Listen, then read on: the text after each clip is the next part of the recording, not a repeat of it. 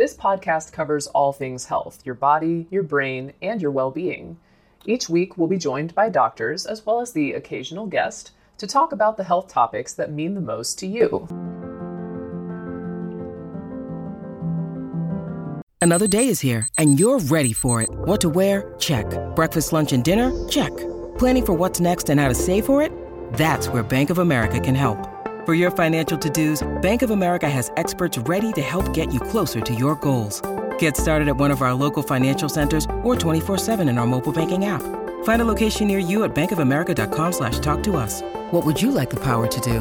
Mobile banking requires downloading the app and is only available for select devices. Message and data rates may apply. Bank of America N A, member F D I C. Hey, it's Ryan Reynolds, and I'm here with Keith, co-star of my upcoming film, If, only in theaters May seventeenth. Do you want to tell people the big news? All right, I'll do it. Sign up now and you'll get unlimited for fifteen dollars a month and six months of Paramount Plus Essential Plan on us. Mint Mobile dot com slash switch. Upfront payment of forty-five dollars equivalent to fifteen dollars per month. Unlimited over forty gigabytes per month. Face lower speeds. Videos at four eighty p. Active Mint customers by five thirty-one twenty-four get six months of Paramount Plus Essential Plan. Auto renews after six months. Offer ends May thirty-first, twenty twenty-four. Separate Paramount Plus registration required. Terms and conditions apply if rated P G. Mom deserves the best, and there's no better place to shop for Mother's Day than Whole Foods Market. They're your destination for unbeatable savings, from premium gifts to show-stopping flowers and irresistible desserts. Start by saving thirty-three percent with Prime on all body care and candles. Then get a fifteen-stem bunch of tulips for just nine ninety-nine each with Prime. Round out Mom's menu with festive rosé, irresistible berry chantilly cake, and more special treats. Come celebrate Mother's Day at Whole Foods Market. Ulcerative colitis and Crohn's disease are the two main forms of inflammatory bowel disease. In this video, we'll cover them both and go through the differences between them, including the histology. First of all, ulcerative colitis is thought to be twice as common as Crohn's disease, with incidence rates of ten to twenty per one hundred thousand per year, compared to five to ten per one hundred thousand per year in Crohn's disease. Both can happen at any age, although most commonly they are both diagnosed in the age range of fifteen to thirty years, and on average, Crohn's disease is found a few years before ulcerative colitis. Some studies show that ulcerative colitis is found more commonly in men, while Crohn's disease is more common in females. Both ulcerative colitis and Crohn's disease are typically seen more commonly in developed and northern countries. Another difference between the two is that ulcerative colitis is confined to the colon and to the rectum, while Crohn's disease may affect anywhere along the G I tract from the mouth to the anus. This means that the signs and symptoms may be different, but in general, the features of ulcerative colitis and Crohn's disease are the presence of chronic or episodic diarrhea, which may feature rectal bleeding due to ulceration of the lining of the bowel, abdominal pain or cramping, urgency to pass a bowel movement, and a sensation of incomplete emptying of the rectum, termed tenesmus. Other general symptoms can include weight loss, fever, night sweats, and fatigue. More specifically for ulcerative colitis, heavy, bloody diarrhea is more likely than in Crohn's disease, as is the risk of toxic megacolon, a condition in which the colon becomes swollen and enlarged, in this case due to inflammation and damage to the myenteric plexus of the bowel, preventing it from being able to pass on bowel contents. Here is a quick word from our sponsor. We take this few seconds off to inform you, our valued loyal listener, about the best health and fitness podcast shows from the Nezpod Studios. Join us as we give you the best of the best health and wellness updates you can rely on for the treatment of chronic health problems. Classic functional medicine, back to basics health tips, and special updates from the best doctors in the United States of America. Check out this health and wellness podcast shows. Explore Health Talk Weekly, Healthy Lifestyle Matters, Excellent Health Digest, Healthy and Free Daily, and last but not least, Weekly Health and Fitness Corner. Also, check out Nasty Boy C C, the truest story never told fiction podcast, for that real life on the go experience with the twenty-seven-year-old golden boy who made our guest invite number one list. He tells us about his story as it happens in real time and in real life. It's Nasty Boy C C, the truest story never told. Go get a load of that happiness, because happiness is healthy as we know it. Join us every week as we continue to provide you the best of health and fitness wellness updates from around the globe. Enjoy the show.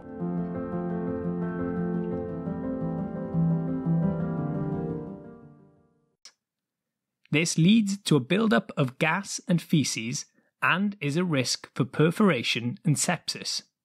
As we said, Crohn's disease can affect anywhere along the G I tract, but it is most commonly found to affect the terminal ileum and proximal colon. There are several subtypes, including an inflammatory variant that can feature ulcers, erosions, and abscess formation, a stricturing type that can lead to obstructions, and a more penetrating variant leading to fistulas. Crohn's disease can also have significant effects on absorption of nutrients depending on where it is affecting. Because the terminal ileum and proximal colon are the commonest location, there is often malabsorption of bile salts and vitamin B twelve. Other deficiencies can include iron, calcium, and vitamin D. Extra gastrointestinal manifestations are frequent. The most common is arthritis, with thirty percent of patients being affected. Mostly, this is a peripheral arthritis, but in some cases can be ankylosing spondylitis. Alongside joints, the bones themselves are also affected, with increased rates of osteoporosis and osteopenia. The skin is involved in twenty percent of cases, including erythema nodosum, which is where painful red nodules appear on the shins, pyoderma gangrenosum, as well as skin tags, fistulas, and stomatitis are all possibilities. Eyes are affected in ten percent of cases, including uveitis and episcleritis, and in five percent of cases, the liver is involved, which can include fatty liver disease, hepatitis, or gallstones, but also remember that there is a link between ulcerative colitis and primary sclerosing cholangitis. Anemia is also included here, which can come as a result of iron deficiency due to poor absorption or chronic bleeding, as well as vitamin B twelve and folate deficiencies. The anemia can also be generated due to anemia of chronic disease and some medication use. So, how do ulcerative colitis and Crohn's disease actually happen? It is thought that it is an interplay between genetic susceptibility combined with environmental factors and impact on the gut microbiome alongside inappropriate immune activation. Risk factors include smoking, which is protective in ulcerative colitis, certain medications including antibiotic exposure, the oral contraceptive pill, and non-steroidal anti-inflammatories. Procedures such as tonsillectomy and appendicectomy seem to increase the risk of Crohn's disease, and a diet rich in saturated fats and living in more urbanized regions are also risk factors.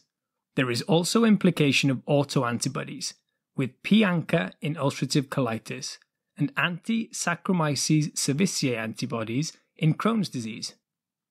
In terms of a diagnosis, fecal calprotectin is a marker of inflammation within the G I tract and is one of the first investigations done. However, it is not specific for inflammatory bowel disease, and diagnosis is mostly confirmed by a colonoscopy and biopsy. The appearance and histology differ between ulcerative colitis and Crohn's disease. In ulcerative colitis, on colonoscopy, the lesions are seen as continuous. The inflammation is only in the mucosal layers, and the colonoscopy findings range from mild edema to spontaneous bleeding ulcers. Crohn's disease, on the other hand, as we said, can affect any part of the G I tract and has discontinuous lesions or ulcerations, usually four or five centimeters in size. The finding is described as a cobblestone pattern, and in contrast to ulcerative colitis, the inflammation in Crohn's disease is transmural. Looking specifically at the histology, The goblet cells are fewer in ulcerative colitis, while they are often normal in Crohn's disease, as well as seeing fewer crypt abscesses in Crohn's disease. The architecture of the glands is better preserved in Crohn's disease than ulcerative colitis, and, as we already said, the inflammation is mostly limited to the mucosa in ulcerative colitis and is transmural in Crohn's disease. The associated inflammatory infiltrate is continuous in ulcerative colitis and is patchy in Crohn's disease. Also, as Crohn's disease is a granulomatous disease and ulcerative colitis is not, the presence of granulomas on histology is another difference. Imaging like ultrasound, C T, and M R I can be used in some cases, particularly in Crohn's disease that is affecting other parts of the G I tract. Treatment generally involves the use of corticosteroids, although not in stricturing Crohn's disease, as this may make it worse. Aminosalicylates like mesalazine have been shown to be effective in ulcerative colitis, and thiopurines like mercaptopurine or azathioprine are also used. Immunomodulators, including cyclosporine and methotrexate, can be used in some cases, and more recently, biological agents such as the anti T N F alpha agent infliximab or Janus kinase inhibitor tofacitinib have also been introduced. Antibiotics are also considered if the patient is demonstrating a septic picture, and in cases of Crohn's disease involving the upper G I tract, then proton pump inhibitors can also be used. Surgery is done in refractory or severe cases, which often involves bowel resection and anastomosis, and of course a total proctocolectomy is curative in ulcerative colitis.